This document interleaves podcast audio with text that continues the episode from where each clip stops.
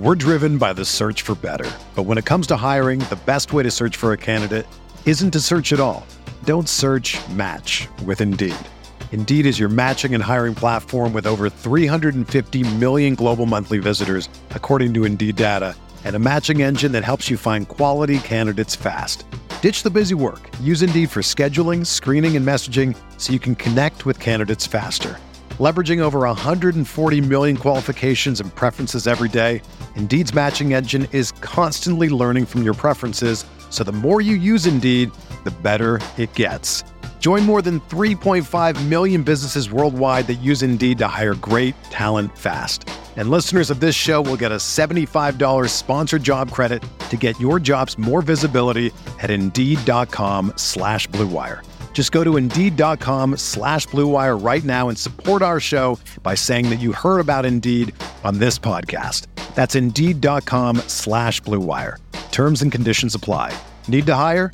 You need Indeed. You're listening to Broncos for Breakfast with Nick Kendall and Scott Kennedy. Welcome in, everybody. Welcome in. It is draft day, draft eve for Broncos country. But hey, the draft's here. We're going to find out a lot of stuff. We're going to see who's available day two. It's Broncos for Breakfast Thursday morning. I am Nick Kendall and joined by, as always, Scott Kennedy. Scott, good morning to you. How are you doing? What's new? What's shaking? Are you ready for the Falcons tonight to trade up and take Bijan Robinson? Absolutely. I'm number one overall, best player in the draft. You absolutely trade up to the top three to make sure you get the guy you want. So if they want Bijan Robinson at running back, trade up, man. Next year, who needed F them picks? Yeah. I mean, heck, maybe even trade Desmond Ridder, just full running back offense. Tyler Algier, Bijan in the backfield will be fun. I'm sure one of those guys has played some quarterback in the past, some option. We'll go full bone. I got it. You draft Bijan, and then you take Roschon Johnson because he was a quarterback as well, and then you run the split backfield. There you go. But, you got it. You figured it out. Your third eye is open. Well, guys, enough of teasing around here. We're going to be talking a little bit of Broncos today. I wrote an article. I know we talked about this kind of recently, but I actually just recently, yesterday, published an article about my top trade-up candidates. There's a lot of guys, obviously, but I want to talk about four specifically for the Broncos that I think make a lot of sense. There's some buzz about them. We'll see if they're even close to being in range. Probably because I wrote about them like, oh, I like these guys. They stand out a little bit. Well, then they go like, picks 20 to 40 and they're never even a chance.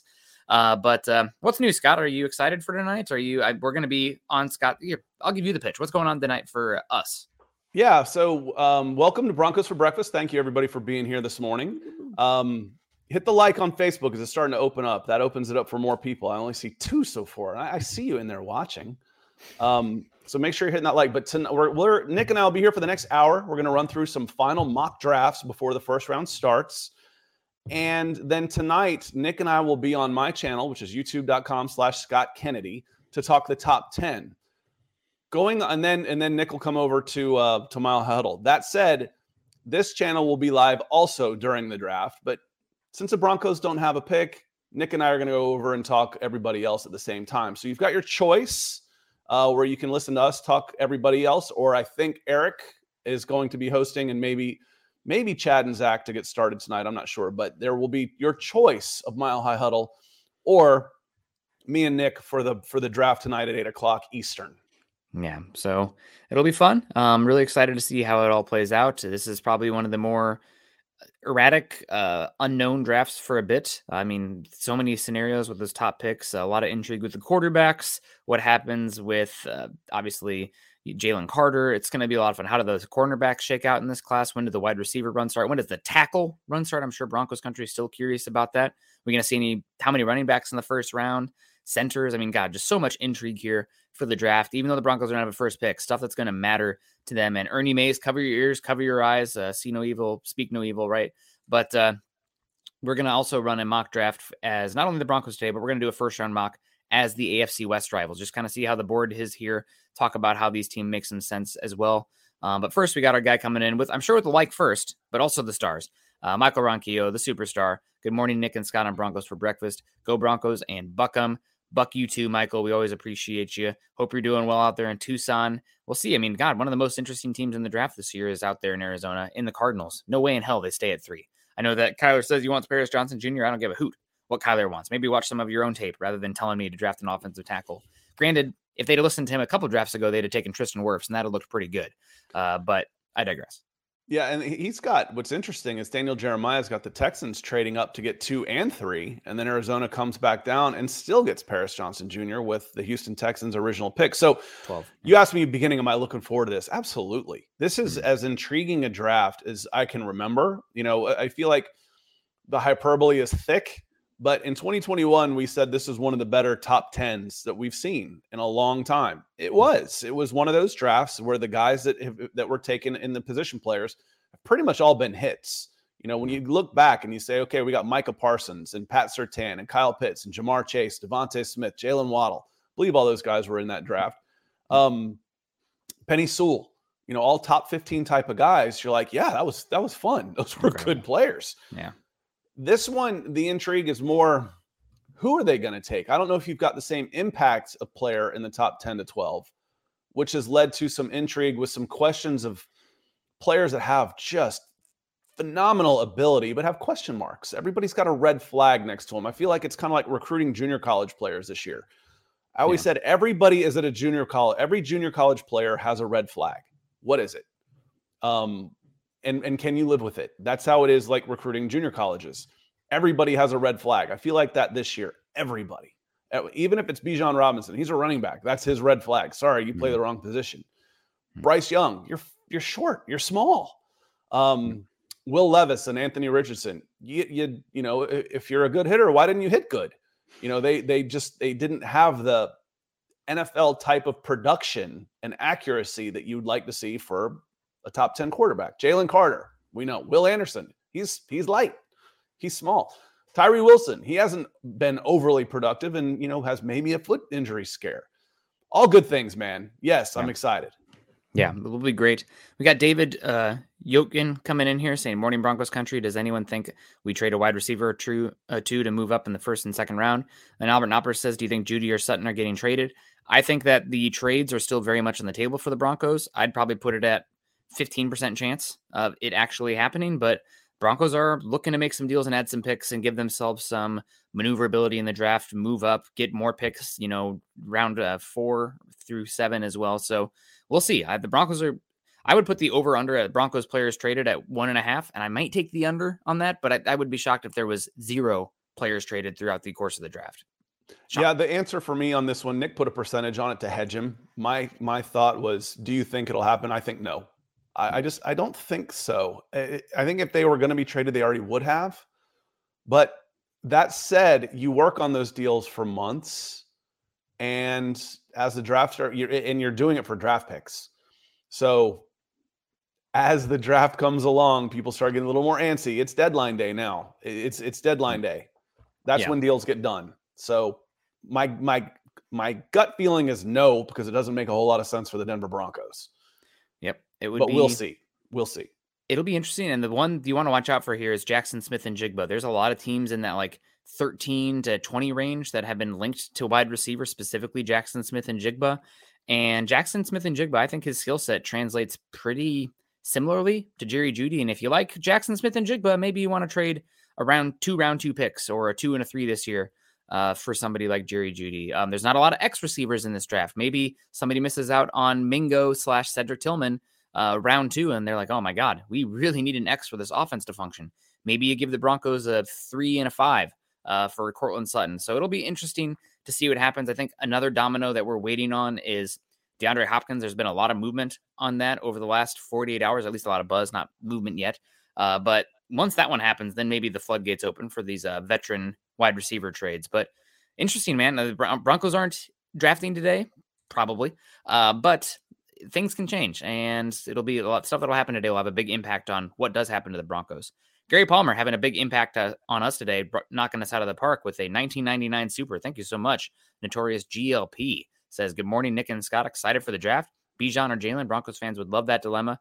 Go Broncos. If the Broncos were 5th overall, I'd probably be pounding the table for a quarterback there because, and you probably guys would probably be annoyed. I have no issue taking the risk on athletic freaks if they have the upside. So I'd probably want Anthony Richardson there because I want a demigod quarterback out there to compete with the Mahomeses and the Josh Allens of the world. But if not, then we'd be talking, you know, Carter, Anderson, Tyree Wilson, which would be a lot of fun as well. Yeah. If you were sitting at 5, who would be your best pick? Who would you want? probably Anthony Richardson, because we probably wouldn't have a quarterback if that was the case. We wouldn't have, if we had five, that means we didn't trade for Russell Wilson. Maybe it's another year of Drew Lock or something. Right. So, well, and you might do that anyway. Yeah, you might take a quarterback anyway, even if you did have Russell Wilson. Especially let's say it was just last year's number one, and you were on the clock this year. Yeah. Are you taking a quarterback right now? And we know how much Sean Payton loved Taysom Hill. Well, why not have a super athletic, supersized, better arm talent, better perceived upside passer, Anthony Richardson, who apparently scored really well. And I've also heard that Anthony Richardson's interview with the Carolina Panthers gave them pause because he was that impressive to them. Now, that could be back-end agent talk. Who knows? But I probably would be saying Anthony Richardson because I have a type and I know what I like. I think that makes sense. And if you're going to give him to anybody, Sean Payton is a good place to go, you know, for a developmental quarterback. And for the same reason, I think it makes at least with a smaller track record, it makes sense for the Colts with Shane Steichen. Yes. Shane Steichen has had some success with young quarterbacks, old quarterbacks, mobile quarterbacks, immobile quarterbacks. And he has been a good quarterback coach. And I was listening to the Athletic football show. They do a lot of good work out there. Shout out to the Athletic. And I think it was Robert Mays mentioned that in the last decade, there's been a change in consensus from NFL teams that used to be the old cliche that quarterbacks' accuracy can't improve. Actually, a lot of teams have changed their opinion that accuracy can be improved over time with mechanics and everything and just fitting the scheme to them a little bit better. The one thing they say that cannot be improved arm strength is one, but more of a, not an intangible, but something that's similar to accuracy is your ability to process information and play within the pocket, understanding the space in the pocket. And that's one of the things where, like, you see they're contextualizing it around CJ Stroud in that S2 test, the processing. It's not as much the reading the field. It's reading where the space is around you while reading the field and being able to manipulate that pocket, which is something that he didn't have to do too much at Ohio State with that, the type of weapons he had. So in soccer, they call it taking pictures. So it's like, as soon I'm a midfielder and I'm surrounded by, you know, 20 players, as soon as the ball arrives, you know, you're watching the ball, you know, you kind of got an idea, and they say you've already taken the picture of everything around you. You already know the best players already know what their next five moves could possibly be because they've already taken the picture in their head. Yeah. So that makes sense. And just real quick to put a bow on it, I think Anthony Richardson is really good actually within the pocket, like understanding the movement. He's not one of those guys who, just because he's an athlete, gets sacked constantly. He had a really good pressure to sack rate, which you don't see from a scrambling quarterback. So I like Richardson. I'm just going to say it. Jeremy Sean, morning. Good to see you. Good morning, Jeremy. Good morning. Appreciate you being here as well and joining us on both shows this morning.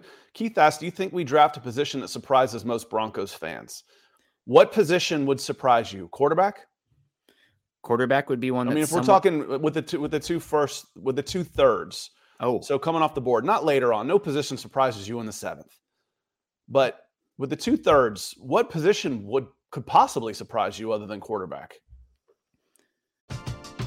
We're driven by the search for better, but when it comes to hiring, the best way to search for a candidate isn't to search at all. Don't search, match with Indeed. Indeed is your matching and hiring platform with over 350 million global monthly visitors, according to Indeed data, and a matching engine that helps you find quality candidates fast. Ditch the busy work. Use Indeed for scheduling, screening, and messaging so you can connect with candidates faster.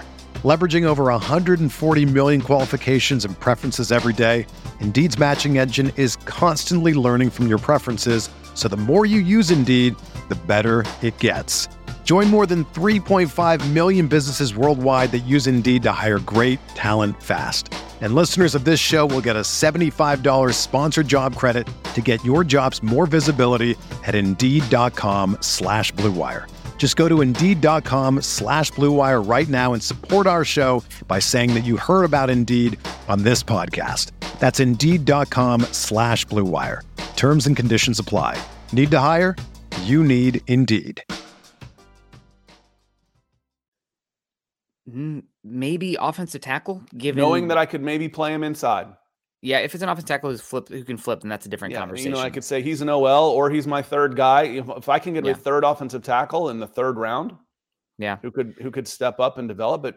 But Keith, there isn't a position other than quarterback that would surprise me in the third.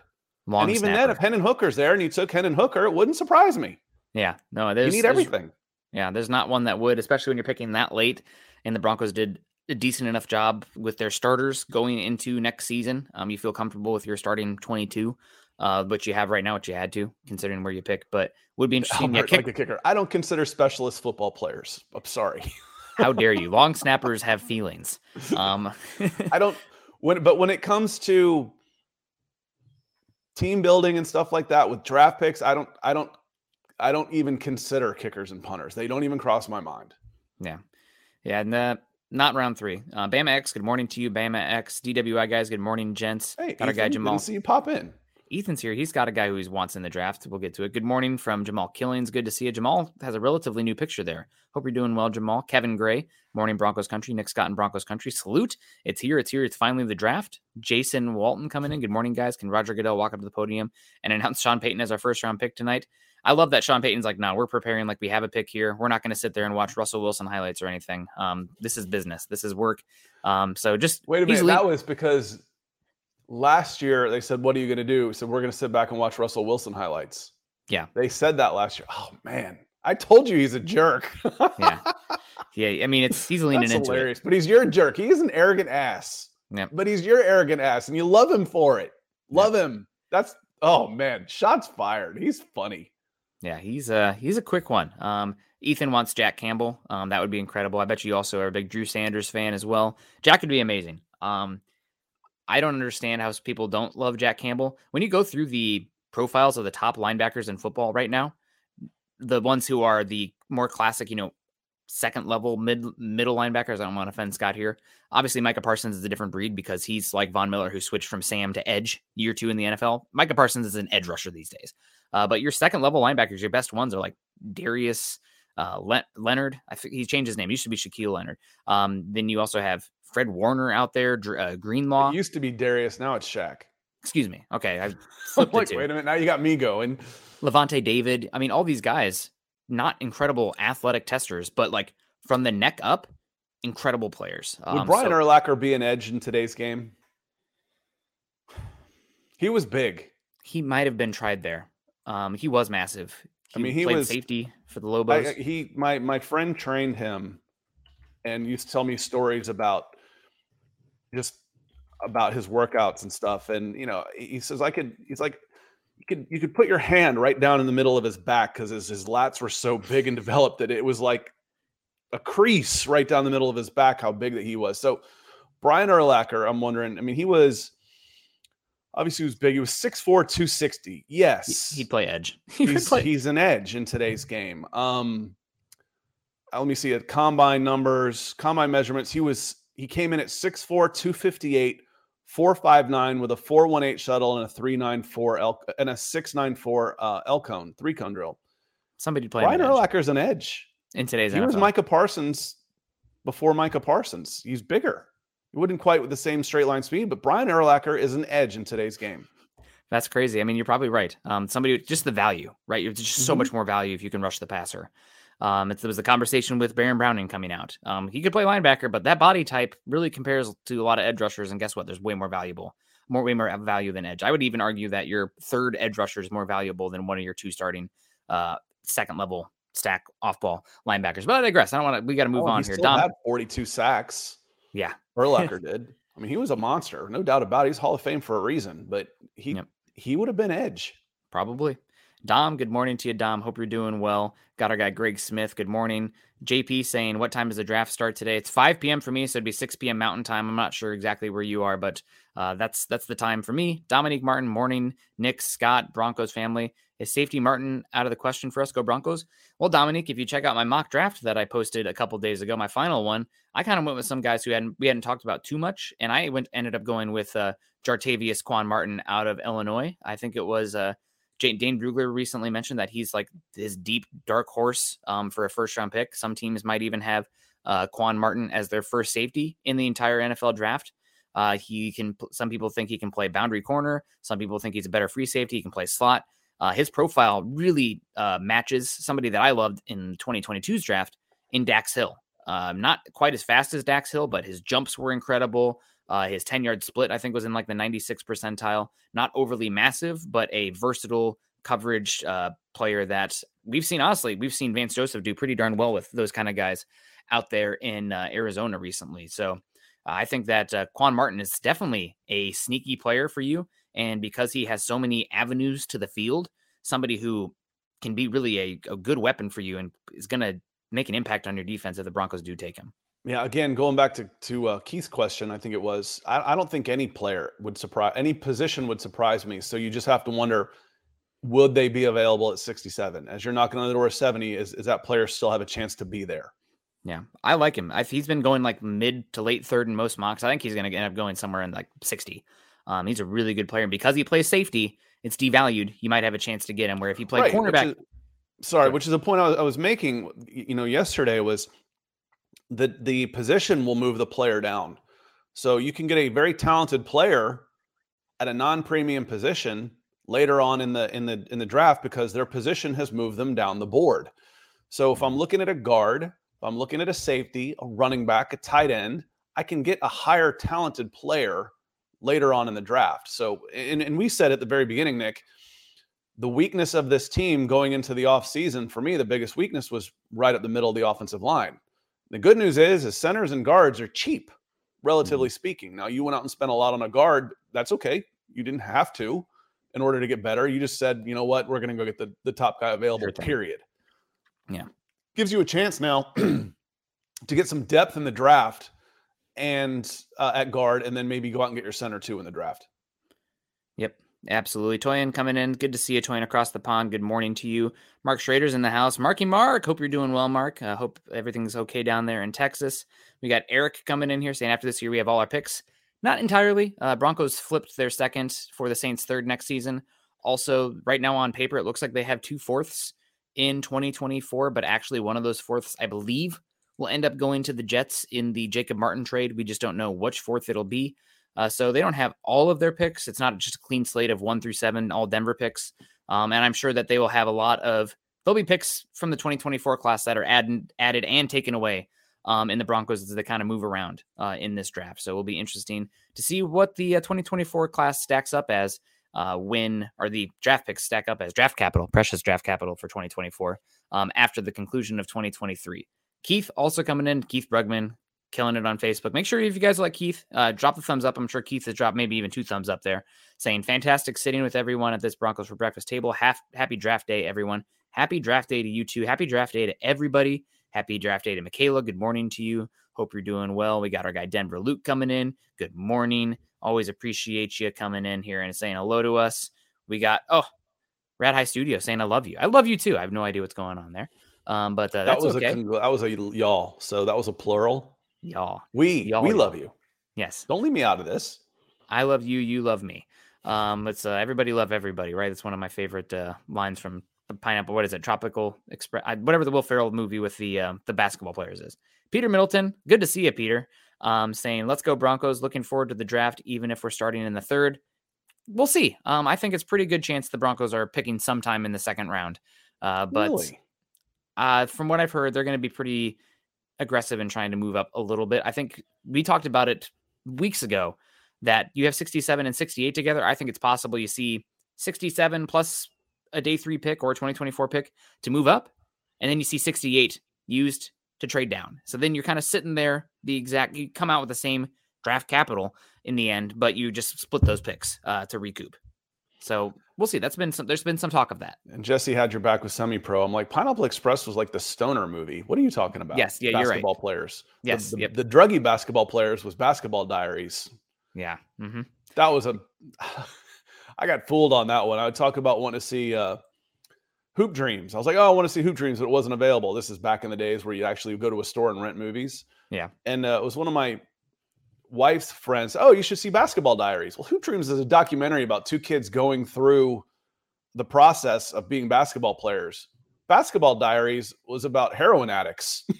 Like, well, this wasn't exactly what I had in mind. Good movie. And Leo was phenomenal. I said, I'll never say that kid can't act again. I mean, this is going on 30 years ago. Mm-hmm. But yeah, I got fooled on that one. So let's not mix up our stoner druggy basketball movies here. That happened to me once. They're all the same. Basketball Diaries and Hoop Dreams couldn't be more different, says Jeremy. Jeremy's you guys need to have a movie podcast or something. Dan Wilkert. I wanted to see Hoop Dreams. Oh, then you should see Basketball Diaries. What? Asking about. Oh, I wanted to see Dumb and Dumber. Oh, you'd love Pulp Fiction then. Take your kids. That was fun. Yeah, take the kids. That'd be great. Although, Danny asking about trading Alberto Cuebanam during the draft. Do they draft tight end? Do they cut Alberto? It's very possible they cut Alberto Cuebanam. He only has 1 year of cost control left. He's an interesting player, but I think they want to be a run-oriented team. And guess what? Alberto does not do very good in the run-blocking department. So if you do trade him, it's probably something like, guess what? We are trading Alberto in a 2024-7 to have a 2023-7. Like, it's really like we have more value today, and we're just kind of offloading the contract. So yeah, here's my thought on Alberto. He wasn't well regarded coming out. You got him in the fifth round. Okay. So I don't want to say he's been underachieving because he was a fifth round pick. So you've got a fifth round pick that isn't really playing and isn't doing a whole lot. What are you going to get for him? So, he hasn't improved. Sometimes you can, if you've got him in the third or a second and, it just didn't work, or, I can maybe spin him for a sixth and someone else is willing to give him a chance. Think Jeff Okudah. Mm-hmm. Jeff Okudah was a number 3 overall pick who was a bust in Detroit. Falcons sent a fifth round pick. That is a great fifth round pick. Alberto was a fifth round pick and hasn't really done anything. So I'm not going to call him a bust because he was a fifth round pick, but what are you going to get for him? How are you going to get a return on that when he hasn't done anything for you? So, Dana, I like your thought on the backside of this. I think he may be a cut, but I just don't see you getting a trade of value, because why would you trade for him? Yeah. Because it's not like anybody was in love with him 3 years ago and took him in the second round or the third round. You're hoping for somebody like that. There wasn't anybody. He got passed on by everybody 5 times before he got finally taken. Yeah, fourth round, Peter. Okay, thank you. Yeah, so we'll see. But he wasn't a high pick that you're hoping. He was a lower pick. That's why I say I'm not going to call him a bust. I'm not going to say he's underachieved, because you don't have a whole lot of expectations for that guy coming out, and he's lived up to them. It could be something too, like Keith mentions. You package Alberto and a 6th round pick, and you move up 5 spots. That's not trading him. That's dumping him. It is essentially dumping, but maybe there's somebody that you just get a little bit more value. Squeeze that lemon just ever so much. But we got Diamond Rattler saying, boom, let's go. Diamond Rattler with a new pick coming in. Good to see you. We got Ashton Edwards, and I'm really hoping Denver trades up for a running back like Jahmyr Gibbs. And guess what? It's time to talk about my article. I wrote 4 players the Broncos could trade up for, and my number one I mentioned was Jahmyr Gibbs. I wrote this article on Sunday, and since then there has been the value for 2 running backs, 1.5 running backs taken on the over-under in Vegas has gone way, it's way worse value. Like, Vegas is telling you that 2 running backs are going to be taken in the first round. Guess what? That's the case. The Broncos aren't trading up for Jahmyr Gibbs unless they trade Jerry Jeudy and get more value. Sorry. And I know Bam X doesn't want him for, I'm not sure exactly why, because he's a fun player. But Jahmyr Gibbs, it sounds like the Chiefs, the Bengals, the Bills, some of those teams in the back end of the first round that are in their Super Bowl window are being heavily linked to Jahmyr Gibbs. Forgot another one, and that's where Daniel Jeremiah had him going. The Eagles. The Eagles. Yeah, that's an interesting one as well. Yes. Yeah, the Eagles. I keep trying. I think Jeremiah was like, I keep trying to get Bijan Robinson to the Eagles, but this is a pretty good consolation prize, and it makes sense. I can use a short term, and when we say luxury pick again, the running back has such a short shelf life that it is a luxury pick. It's like signing a guy. It's like signing a receiver that's 29 years old. I'm hoping to get one contract out of him before he's done. That's a little bit like taking a running back, except the opposite. They age like Benjamin Button or something. There's got to be some sort of metaphor in there that makes sense. They're old. They're already old when they come into the league. You're just hoping to get 3-4 years out of them. Yeah. So I think Jahmyr Gibbs is probably the best fit of any player in this draft for what the Broncos are lacking and what they could use. The Broncos they just keep getting rumored to move one of these wide receivers. They have 3 wide receivers who should be playing this season. Well, maybe Sean Payton isn't such a fan of the multi-receiver game. I mean, we kind of saw him also in the Saints the last 4 or 5 seasons where, he did use wide receivers, but he's Marquez Callaway, some of these other receivers, they were much more emphasis on the tight ends and the running backs to be a impact target players in the pass game. So using some of that wide receiver capital and targeting a running back like Gibbs, who is probably one of the better home run threats in the entire NFL, or could be one of the better home run threats in the entire NFL. He is just an explosive play waiting to happen. He's not incredible between the tackles. He's not incredible at breaking tackles, but I think he's really good with angles out there. I think he does a good job of kind of throttling his speed a tad to create those angles, kind of, you know, cause that linebacker that's pursuing him just to pause for a second and then shoot up again up the field. Can be a player that you can flex out of the backfield. He can turn a lot of dump offs into explosive plays. So I love Gibbs. Excuse me. We'll see if he falls to even close to the range for the Broncos. Not yet. If he even falls close to the range for the Broncos, I think it's less likely by the day. But he is, I think, one of the most ideal trade-up candidates for where the Broncos are at as a team and what Sean Payton wants to do. I mean, you saw him go out there and go crazy with the run game personnel, fullback, tight ends, offensive line, et cetera, et cetera. Well, they don't have that guy out of the backfield who's an explosive wide receiver who can almost function, or explosive running back who can almost function as a wide receiver. Gibbs is the best one in this class. Yeah, it says Bama says, you've been paying attention. Yeah, you've been paying attention on this. So, Nick, did you want to get into, we're at about 30 minutes here, did you want to get into more of your trade-up candidates and or mock draft? I want to do just a few more of the trade-up candidates. I'll keep rolling here real quick because I wanted to list these four guys. The next one for me was Luke Musgrave. He's kind of not played a whole bunch at Oregon State due to an injury, but he is probably he really might be the highest upside tight end in this class, which is crazy to say.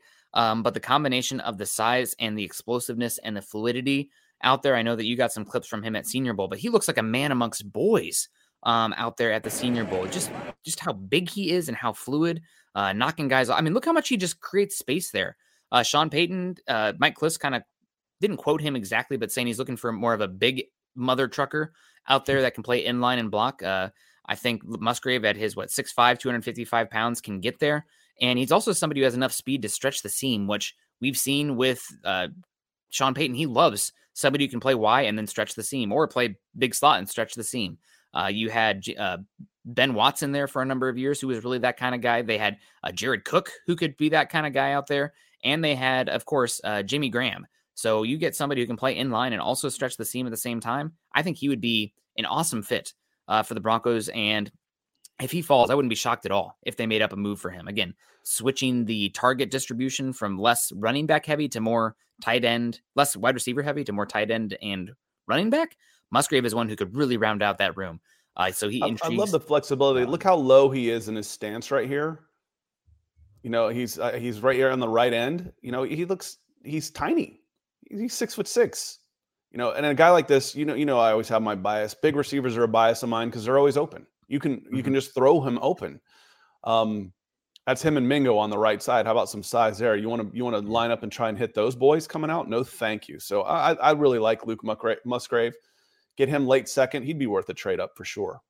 Yeah, and he's one that I think his GPS speed at the Senior Bowl would have had him as the fourth fastest wide receiver out there, and he's 6'6", 255 pounds. What? That's pretty damn incredible. He'll be 275 by the time all said and done. Once he gets when he's a 28-year-old grown man, he'll be 275 pounds. Yeah. So really interesting player there. The next one I mentioned was probably my favorite trade-up candidate. And I mentioned Gibbs as the best probably fit for what we're looking for here. But my favorite trade-up candidate in this entire draft is Steve Avila. I think he's going to end up going back into the first round. There's been a lot of Cowboy smoke there, but I adore Steve Avila. A lot of people are pegging him as a guard, but he played more games at center than guard. And he's actually one of the few guys who has the mass and the ass kicking up front that I'm looking for guard. I mean, he's 6'3", 320 pounds, didn't test exceptionally well, but that's okay for an interior offensive lineman. He's got great with his hands. He's got a great anchor. He moves well enough. I think he's scheme independent. He can play in any scheme. And I would just want to go back to the Alabama TCU game, or Georgia TCU game, where Georgia is beating the breaks off of TCU in the fourth quarter, and Steve Avila is still out there burying guys. I mean, there's no chance, and he's out there. It'd be easy to give up. No, he's looking to still kill guys out there. So I love Steve Avila. There's a phrase I've used before that it was taught to me, but about trusting your speed. You know, fast guys don't cut back. Fast guys pin their ears back and they outrun angles. This is a guy who trusts his strength. He plays so calm out there. He's like, you know what? I'm good. It's just everything he does is just easy. You know, the more you watch him, the more you like him, because once he's locked up, there's no panic in him. He's not worried about getting pushed back. He's like, I trust my strength and my base and my speed to handle this. He's really good. He is really good. And he did play a lot of guard. I didn't know much about center, but the fact that he can play center too, you're worried about getting bullied in the trenches. Everybody, you know, take a drink. Scott said bullied in the trenches for the Denver Broncos, and it's done. You know, it's over. Forget it. You're not moving this guy back. I mean, getting Ben Powers, there with Quinn Miners. Talk about flipping the script. My goodness. Yes, please. That would be very Bill Parcells-esque. I mean, you went from, you know, barely pushing 300 pounds, all those guys, to now you're averaging, you know, 330 pounds across the middle there. So I would be, and I know there's a lot of talk about John Michael Schmitz and Tippmann. I like Steve Avila significantly more than both those guys.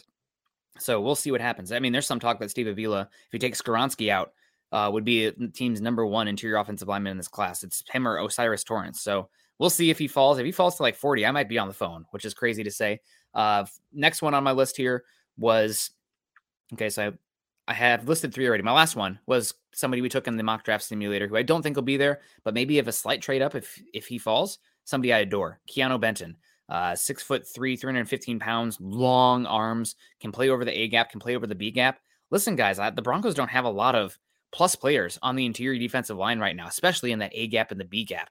It's DJ Jones, and then scratch your head. I know Mike Purcell was okay last season, but he's older. Maybe somebody you can move on from. He hasn't been great there. We don't know anything about Owuzurike and Matt Henningsen. Benton was one of my favorite players in the entire Big Ten the last two seasons. They mainly lined him up at nose tackle and made him two gap and play almost head up, like zero technique over the center a lot. But I think he's got a lot of upside where he's going to be unlocked with scheme, with pass rush upside, because at Wisconsin, they did a lot of slanting fronts up with their defensive front seven, and they really wanted to free up their linebackers and their edge rushers to get after the quarterback, which meant Keanu Benton had to do a lot of dirty work. I think he has a lot more potential than he showed because of the assignments that Wisconsin played him with. So got a strong player, get after the quarterback, plays. He has to work a little bit with his leverage, can sometimes pop out of his stance too quickly, but I think there's a lot of potential here, and Broncos have spent a lot of resources to get bigger and stronger on the offensive line. Maybe they use the draft to start doing that on the defensive line. Uses his hands really well, and you're right. You see him, he comes up a little quick, but those are also in pass rush situations as we're watching this.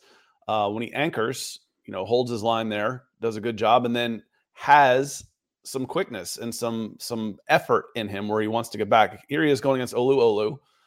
He uses his hands as well as anybody in this draft on the inside. You see the bench press. Pretty advanced at this level. I had Keanu Benton, did a mock draft at Keanu Benton, and all of a sudden I got some troll on me about, in the third. I'm like, wait, it gets better in the second. I'm like, dude, Daniel Jeremiah's got him going in the first. What are you talking about? That this is a stretch that he's going in the second or the third. Jeremiah's got Keanu Benton. I saw you just pop your eyebrows out, so that may have been news to you. He's got Benton going to the Bengals at 28.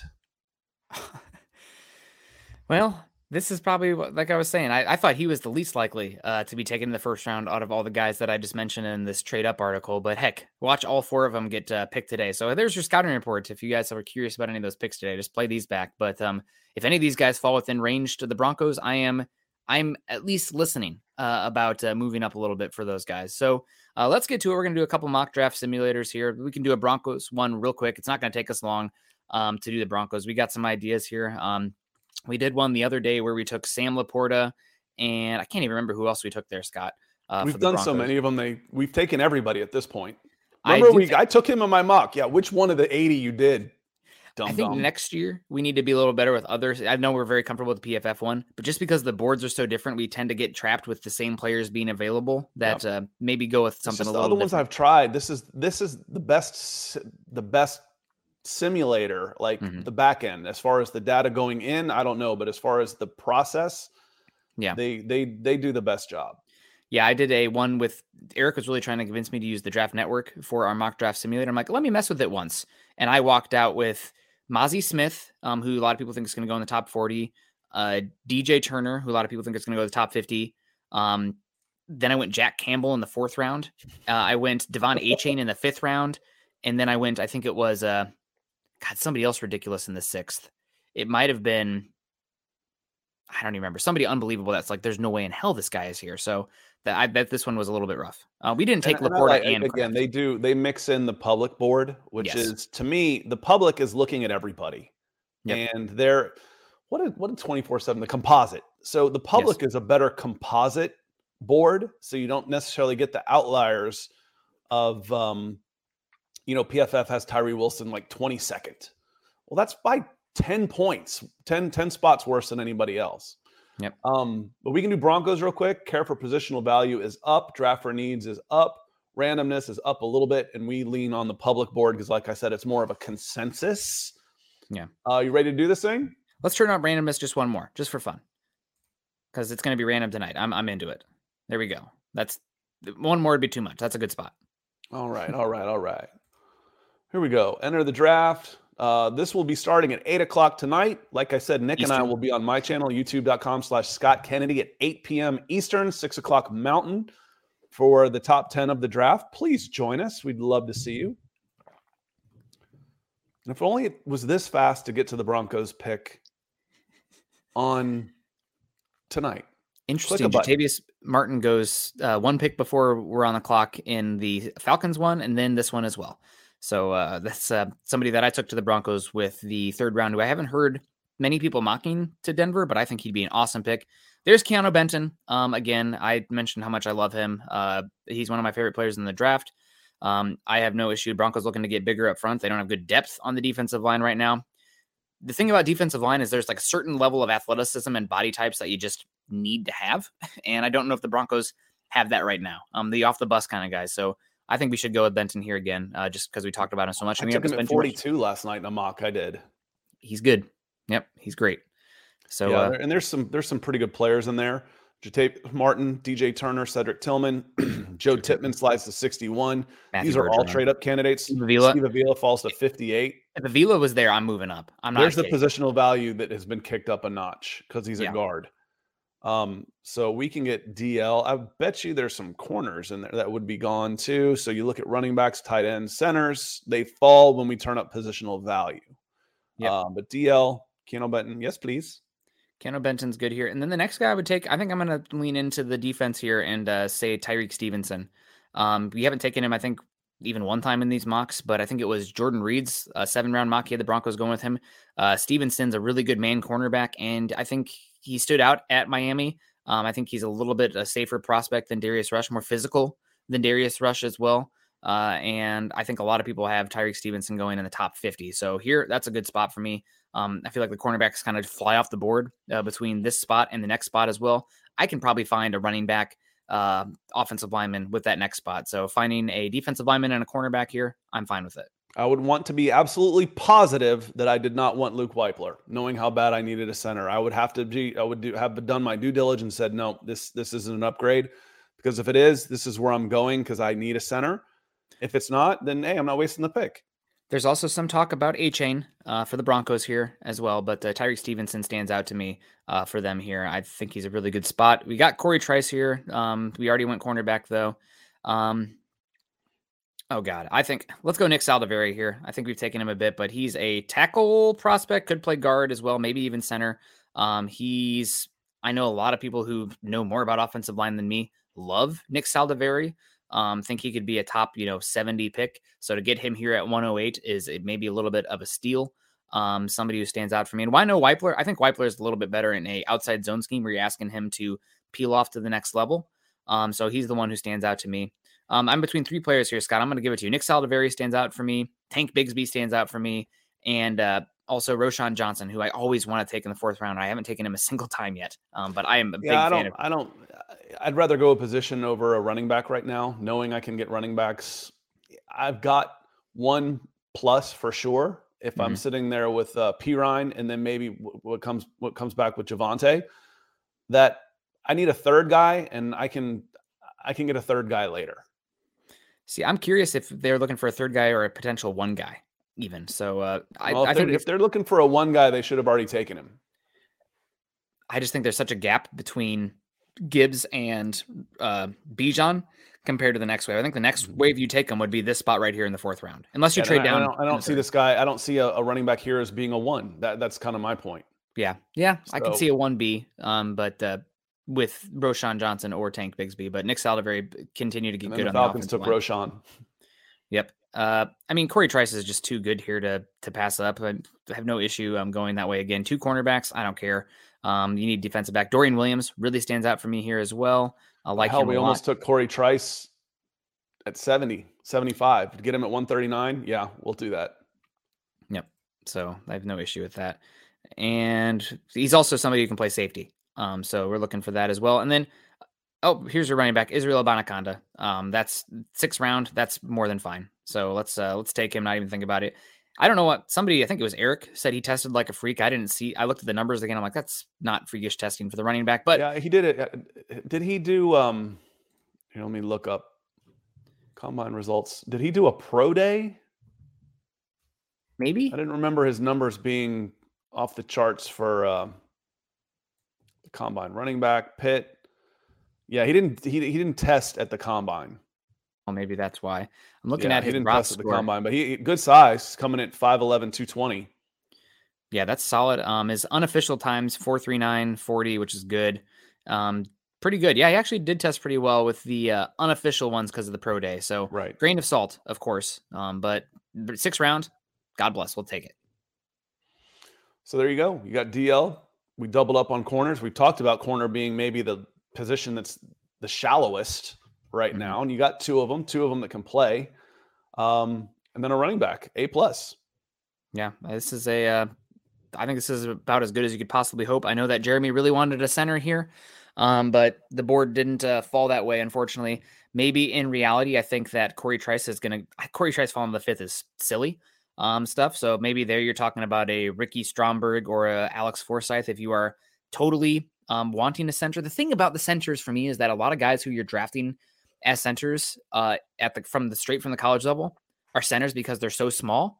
And if I'm talking about 5th, 6th round, I need my bleeping offensive lineman to be versatile, to be able to play multiple spots. So it's kind of, you're in a weird spot there with the centers mid to late day 3. But another part of it is they weren't the best offensive linemen in high school or college. That's why they're at centers. Yeah.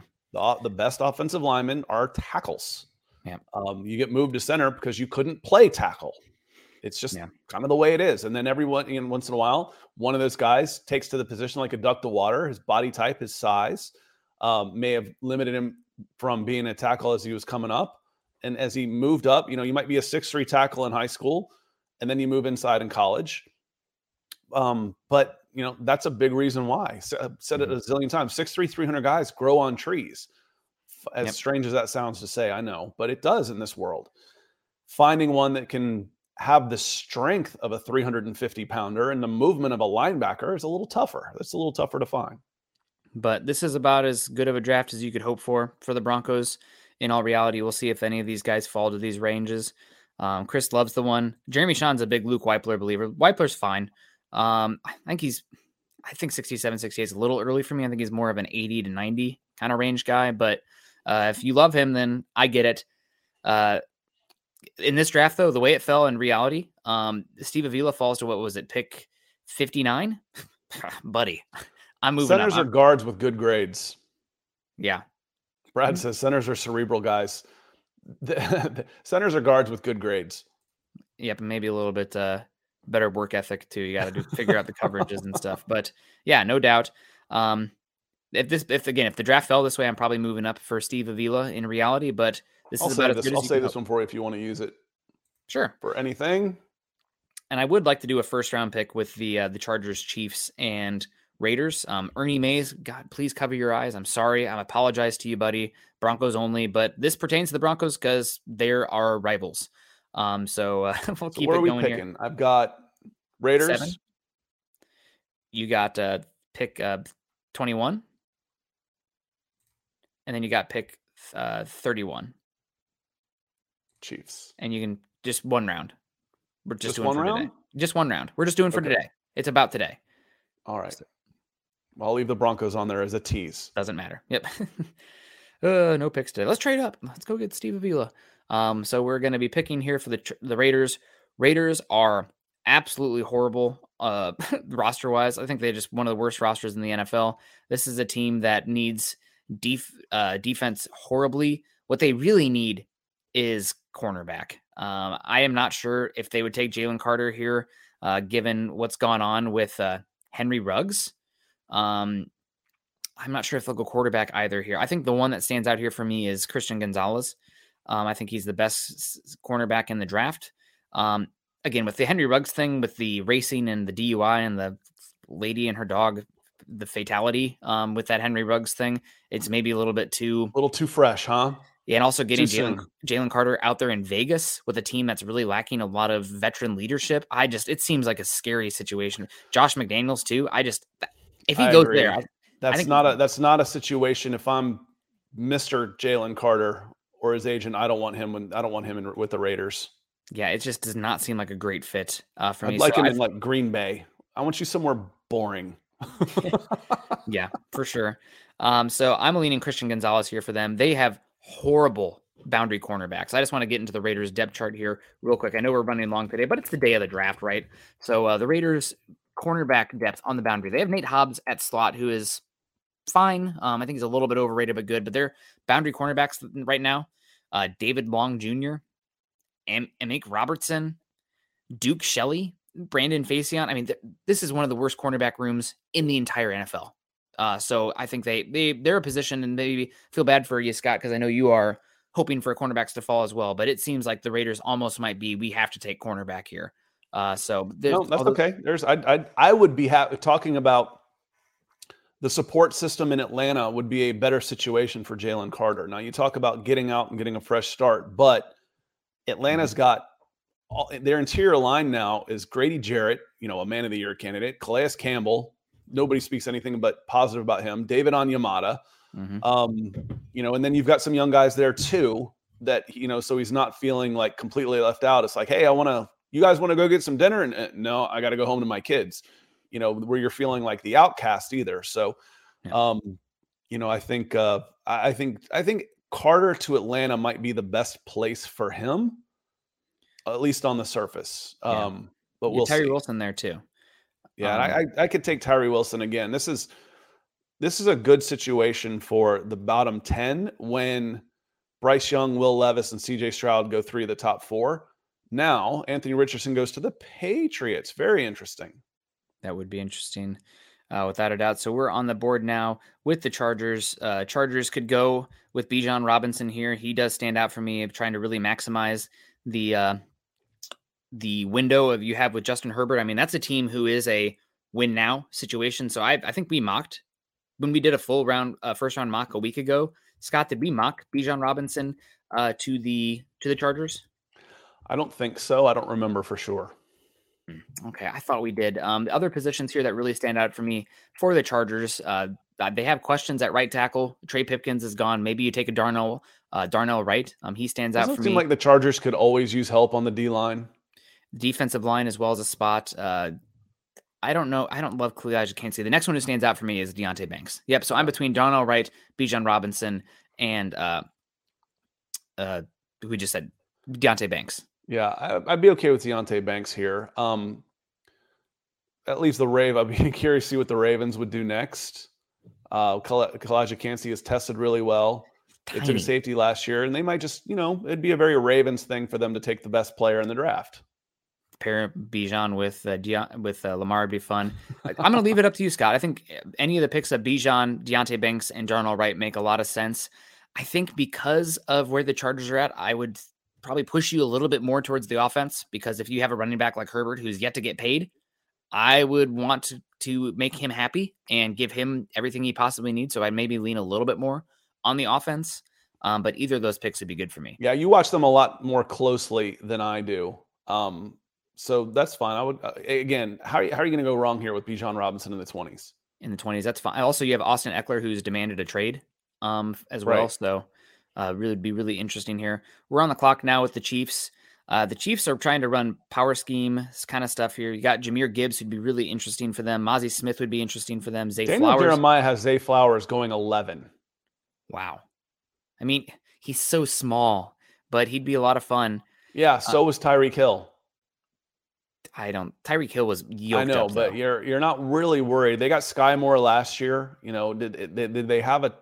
Could they use another weapon, or do they need to start building? You know, rebuilding offensive line. They just spent a ton of money on Jawan Taylor,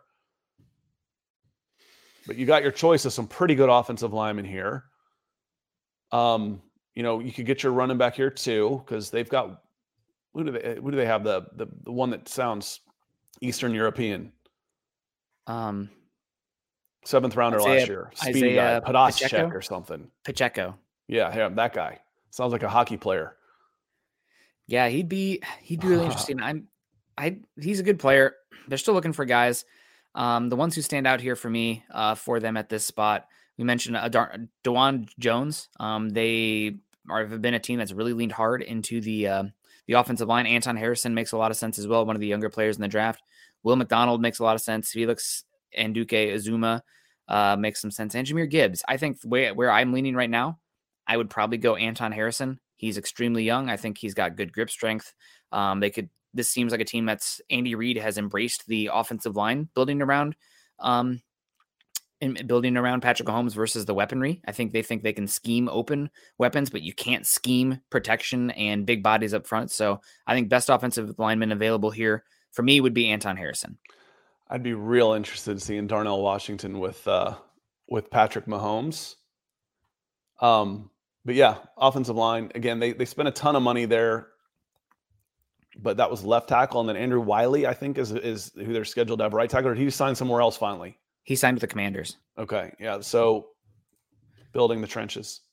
The Chiefs' current right tackle listed. So they paid DeJuan Jones, but he's supposed to play left tackle for them, given what they paid him. Their current right tackle is oft-injured, a late third-round pick from TCU, Lucas Niang, who probably better as a – what's the word I'm looking for? A swing tackle than a starter. So I think offensive line makes a lot of sense there. Their number one mocked player to the Chiefs so far this season has been Anton Harrison, followed by DeJuan Jones. So I think those are ones that make some sense. Cody asks, welcome in, Cody, says, what would a good trade package be for the 68th pick if you were to trade down? Well, you know me, Scott. I always like to grab future draft capital, especially because the Broncos are potentially looking for a quarterback next year. Also, they might be looking at edge rusher. They might be looking at offensive tackle, some premium positions that cost premium selections to get. So from 68 trading down, I'd be hoping for like pick 95, maybe 100, something like that. And then a 2024 second round pick, and maybe we can even send them a 2024 fifth with that as well. So you move down about 30 spots there, but you get a second round pick, a potential top 50 pick in 2024. I don't think this is going to be a great draft where you want to just totally have 10,000 day 3 picks. It just I don't think it's very good down there. Yeah, the sweet spot, man, from 40 to 55. There's like 6 or 7 players. I'm like, oh, I want that guy. Oh, I want that guy. Oh, I want that guy. Mm-hmm. The second round looks really, really good this year. To try and sneak up into the second round might be the way to go. String guy asks, 20 to 60. What's your prediction of Atlantis for the first round pick? The player they've been linked to that I least want for the Atlanta Falcons is running back Bijan Robinson. So it'll be running back Bijan Robinson. It might be. I wouldn't be shocked at all, though, if it's an offensive line. Isn't Terry Fontenot former offensive line? Arthur Smith former offensive line? It's Arthur Smith was a lineman. Okay. He was like a walk-on trenches guy, and you know they're building an identity for that team, which is power running. But you know who runs the ball? The running back. Yeah. No. So I think Atlanta wants to trade down. It depends on how the board falls, but there's a lot of trade down talk. It was I'd love for them to trade down at 8, move down 4 or 5 spots, and then if you want to take Bijan, fine, and get another second round pick and grab Ade or you know Keanu Benton or Jonathan Mingo or two of those guys. Tight end also would be interesting there for that. I mean, you could really stack some players there. Who is it? Josh Kendall? Is that the name? You probably know him down there. Yeah, I know him. He's the athletic. He was former Columbus Dispatch and all kinds of different things. Gwinnett Daily News. He's been around here for Athens Banner Herald. I think Josh has been around a long time. He did the mock draft for the top 10 for the Athletic, and the board fell, unfortunately, for him. And he ended up going with Peter Skoronsky. But I did the same thing. Yep. Yeah, we did a group. A podcast group, Fans First Sports Network. If you notice, we can get into that later, but we did one too, and that's how the board fell to me, and I took Skronsky. I'm like, I can't trade down, get a plug-and-play left guard, maybe the best offensive lineman in the draft that's who has tackle potential down the road, it makes sense. Yep. But trade down, for God's sakes, trade down. Well, he mentioned multiple times that Atlanta, if it plays out like this, where the cornerbacks and the three interior defensive linemen are gone, Atlanta wants to trade down. And that, to me, says Bijan Robinson. Facebook user coming in saying, do you see Sutton get traded? We talked about it at the top of the show. I put it a 20% chance that one of Sutton or Judy get traded. Certainly the Broncos seem like they are still looking for avenues to add more picks. And the ones that we hear about mostly have been Sutton and Judy. I wouldn't be surprised at all if you smaller level players traded, maybe even some of the guys from last year's draft class at the top being floated around in some trade speculation as well, but could be possible. Stringa asks again about Anthony Richardson. You don't think Atlanta would take Anthony Richardson as a developmental quarterback? It's possible, but I don't think so. They're pretty happy right now, at least on the surface, with going with Desmond Ridder, who is a 4.5 guy running. He runs a lot better than you think. Good passer, was 2-2 last year as a starter, and improved every week. That I think they're interested in building the team to make it as quarterback, non-dependent on the quarterback as possible. I kind of call it the San Francisco 49ers method. Let's build a team that's so strong that I can plug and play a quarterback into a system, and then I don't need a $50 million quarterback. Anthony Richardson would be an intriguing pick, though, for sure. You could find ways to use a 6'5", 245-pound, 4'4 guy who jumps through the roof. Now, I might want to light him up in the slot opposite Kyle Pitts and use him that way, but that's a different story. So I don't think so. The national media seems to just really despise Desmond Ridder. So if you're not paying attention to anybody local with the Falcons, they don't have a quarterback. Everybody local says, hey, they're going to roll with Ridder, and we're okay with that. You know me. I keep saying that if you have any questions at all about him and you like one of these guys, then take the shot. Because if you don't have a quarterback, I don't like any of those guys enough at 8 to say, that's do that. I'd rather go in a different direction. And if I was in charge, I'd probably be intrigued enough by Anthony Richardson to make the call there. But it would be with a lot more information than I have right now. Right. I would know everything about the dude, what makes him tick, his intelligence, his desire. I mean, you got to be like almost a psychopath level competitor to be a elite great quarterback in the NFL. One of my favorite stories, Broncos country knows this, but John Elway used to have the quarterbacks over to play pool at his house when he was the quarterback there, and he won every time. And one time he lost. You know what he did?